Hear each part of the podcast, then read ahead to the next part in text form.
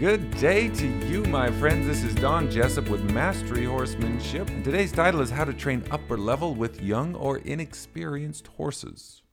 Did you know that advancing skills tends to reinforce basic skills? In other words, if you want what you're doing to be better, try doing the next hardest thing for a while and notice how it impacts what you've already been working on.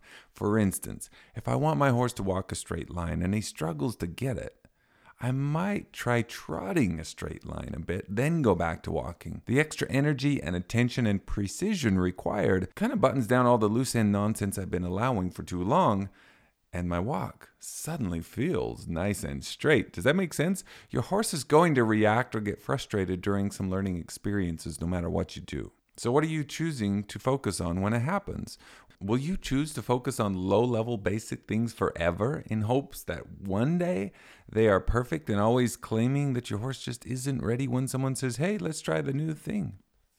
Or will you focus on progressing to upper levels, knowing that each learning experience will be challenging, but rewarding too, and even helpful to your lower level activities? Here's another example.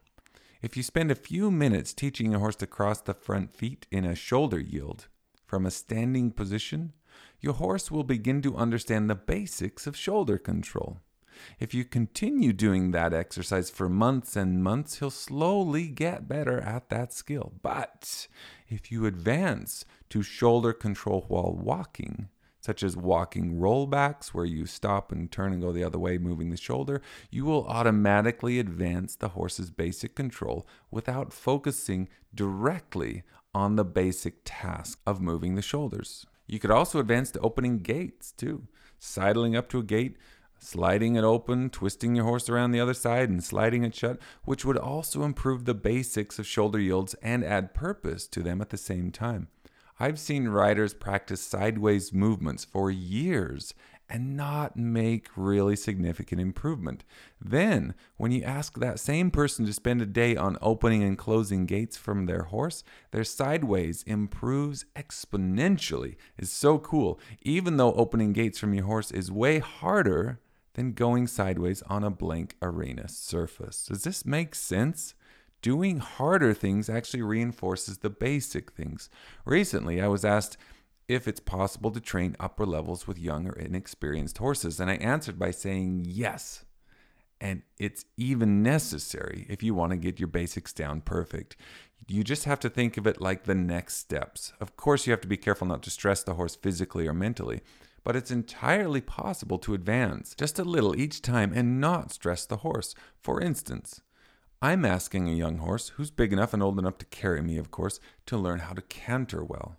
Am I cantering for hours? No, no, no, of course not. Am I cantering circle after circle after circle? Nope, not doing that either. Can the horse canter without my influence?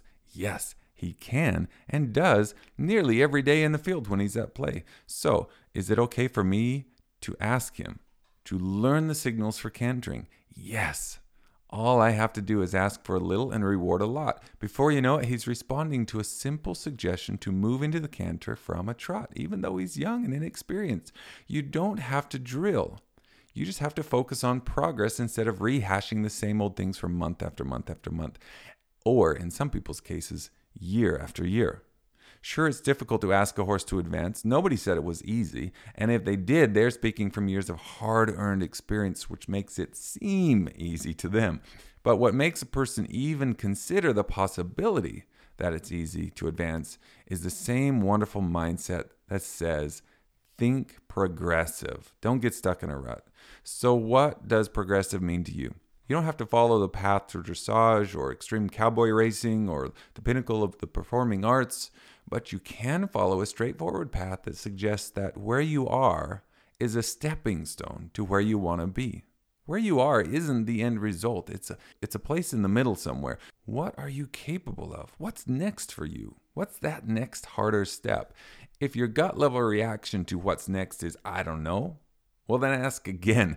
Don't rely on that response. There is an answer in there. Keep asking until your brain lets in some new thoughts that helps you make progress. Or Give us a call. Give me a call. Get a free strategy session. We can tell instantly where you are on a mastery horsemanship map. I can show you that map on what the next steps are to reaching your next level of the big dream.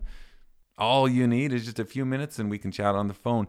Did you know you can call us for a free consultation about your horse? Free. That's $125 value and it's free to you you can. Here's my number 406 360 1390. I want to hear from you. Tell me your name and tell me about your horse. The rest will happen organically. 406 360 1390. That's my phone number, and I want you to get out your phone and dial it if you have a question about your horse or about the next step in your progress toward mastery, toward your big dream give me a phone call. It's free. It's $125 value and it's free to you the first time. So please don't hesitate to take advantage of this. My number is 406 360 1390. I can't wait to talk to you soon. God bless, and may the horse be with you.